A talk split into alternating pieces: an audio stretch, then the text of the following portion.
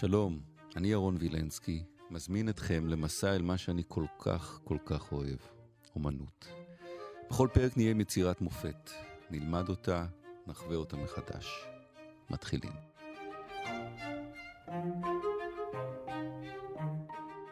דוקטור גיא טל שנקר, שלום. אהלן.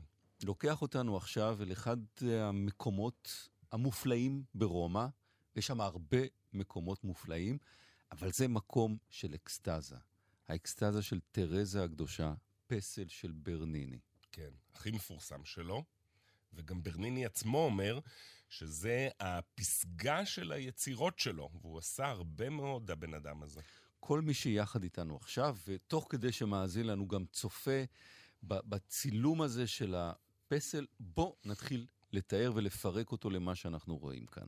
כן, תרזה הקדושה היא uh, קדושה שהייתה בעצם uh, נזירה ספרדיה, והיא התקדשה, היא נכנסה לקאנון של הקדושה ממש בתחילת המאה ה-17, והפסל הזה הוא הפסל הראשון של uh, תרזה ברומא. ובפסל הזה אנחנו רואים אה, את אחד מהחזיונות שלה. היא מתארת את החזיונות שלה ביומן שהיא כתבה, יומני שלום. אה, זה מבוסס על יומן כן, שלה. כן, כן, היא כתבה יומן על החזיונות האלוהיים שלה, אני לא יודע בדיוק מה היא לקחה, אבל באחד החזיונות היא מתארת שמלאך הגיע אליה משמיים, אנחנו רואים את המלאך עומד, והמלאך הזה החזיק חץ, והוא דוקר אותה בלב שלה שוב ושוב. זה לא קופידון. לא קופידון, מלאך, מלאך אלוהי, והיא נדקרת מהחץ והיא מרגישה את הרוך האלוהי. זאת אומרת, היא מתמלאת בחיזיון האלוהי הזה, לכן היא נמצאת שרועה על ענן. ואנחנו רואים את קרני האור האלה משמיים. אוקיי, okay, ועכשיו ברניני הגאון לוקח את החזיון הזה של תרזה והופך את זה לפסל. כן. ומה הוא עושה לה בפסל? מדהים. קודם כל, אתה רואה את הווירטואוזיות של אה, ברניני באיך שהוא משתמש בשיש. תראה איך שגם הדמות שלה וגם הבגד, אבל גם הענן, הם כולם עשויים מאותו חומר, אבל הענן נראה ספוגי, כמו איזה מין צמר גפן, והבגדים, גם שלה וגם של המלאך, נראים כמו איזה להבה. זאת אומרת, הוא יוצר כאן איזושהי דרמה בפסל הזה. מה עובר עליה כאן? כן, זו שאלה טובה, כי מצד אחד אנחנו רואים את הראש שלה מופנה לאחור והפה הפתוח עם העיניים העצומות, אז אני רואה שהיא באקסטזה. מצד שני אתה רואה את היד הרפויה, ואם מסתכלים יותר למטה, אנחנו רואים את כף הרגל שלה המאוד מתוחה. נכון. זאת אומרת שברניני רומז כאן שהאקסטזה שלה הוא אולי אורגזמה. אין מצב.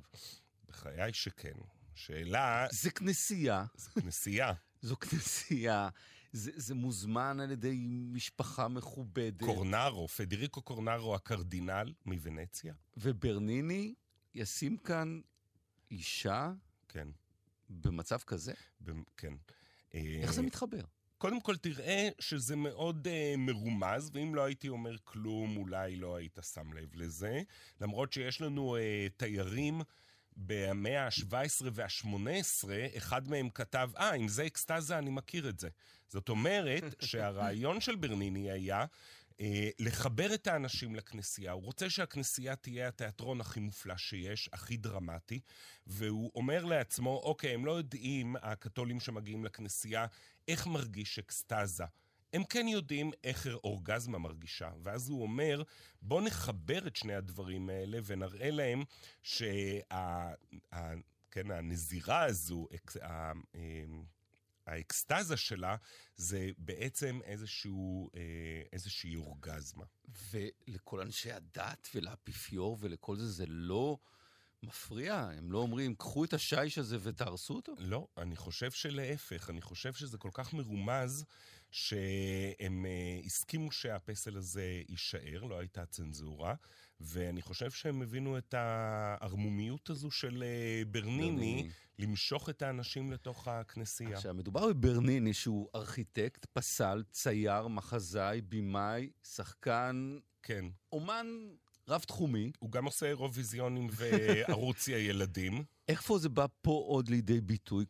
מה זה הדברים הצהובים, הפסים האלה, האור שמגיע מלמעלה? איך הוא יוצר את כל זה? כן, אנחנו רואים את קרני האור המלאכותיים האלה, אבל אנחנו גם רואים תאורה טבעית שמתחבאת מאחורי הארכיטקטורה. הוא בונה בעצם במה שעליה נמצאת אה, תרזה והמלאך, ומאחורי הארכיטקטורה יש חלון קטן, רק מי, מי שמגיע לקפלה יכול להסתכל על החלון ממש מלמטה, הוא מחביא את החלון הזה, הכנסייה נותנת לו אישור לעשות חלון, לשבור את הקיר, כדי אה, לשלב בין התאורה הטבעית לתאורה המלאכותית. הפואנטה שלו הייתה פשוט ליצור תיאטרון. יש לך את התפאורה, יש לך את התאורה עם הספוטלייט הזה שמאיר בצורה מאוד דרמטית את הדמות. תחשוב על זה שהכנסייה באותה תקופה חשוכה לחלוטין, אולי קצת אור נרות פה ושם, נכון. אבל זה נותן איזה אפקט מאוד דרמטי עם הפסל שיש הזה ועם, ה, אמ, ועם הקרניים הצהובות האלה שמאירות אותה. אני חוזר למה שאמרת בהתחלה על השימוש בשיש, כי ככל שאתה מסתכל על זה יותר, אתה אומר... איך יוצרים את זה מאבן? זה מדהים, מטורף. מדהים. שני רק למיקלנג'לו. כן, אנחנו אה, ממש רואים את ה... אי אפשר לטעות כאן. את הכישרון, כן. כי טעית, אתה צריך חתיכת אבן חדשה. ממש, כן. כן. הוא, תשמע, הפסלים שלו, אנחנו מכירים את הפסלים שלו מגיל 21, 23, הוא עושה פסלים. חלק אנחנו מכירים היטב, אפולו ודפנה ודוד, והוא וירטואוז, אפשר להגיד, מלידה, כן? ואני חושב שהוא ראה הרבה פסלים של אה, מיקלנג'לו כשהוא היה קטן וגדל בפירנצה. יש עדויות על אנשים שמגיעים לשם ומגיעים לאקסטזה רק מלהסתכל על זה? על אקסטזה אני לא יודע אם הם מגיעים, אבל אולי הם מגיעים לאורגזמה. דוקטור גיא טל, תודה רבה. תודה. אנחנו מסיימים את זה עם סרג' גינסבורג וג'יין בירקין. יפה.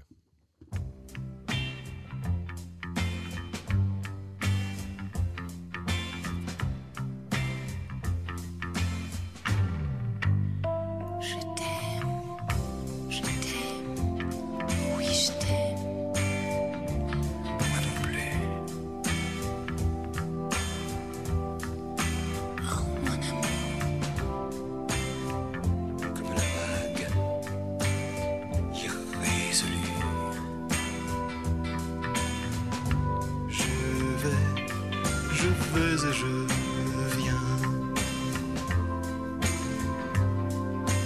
contre tes reins.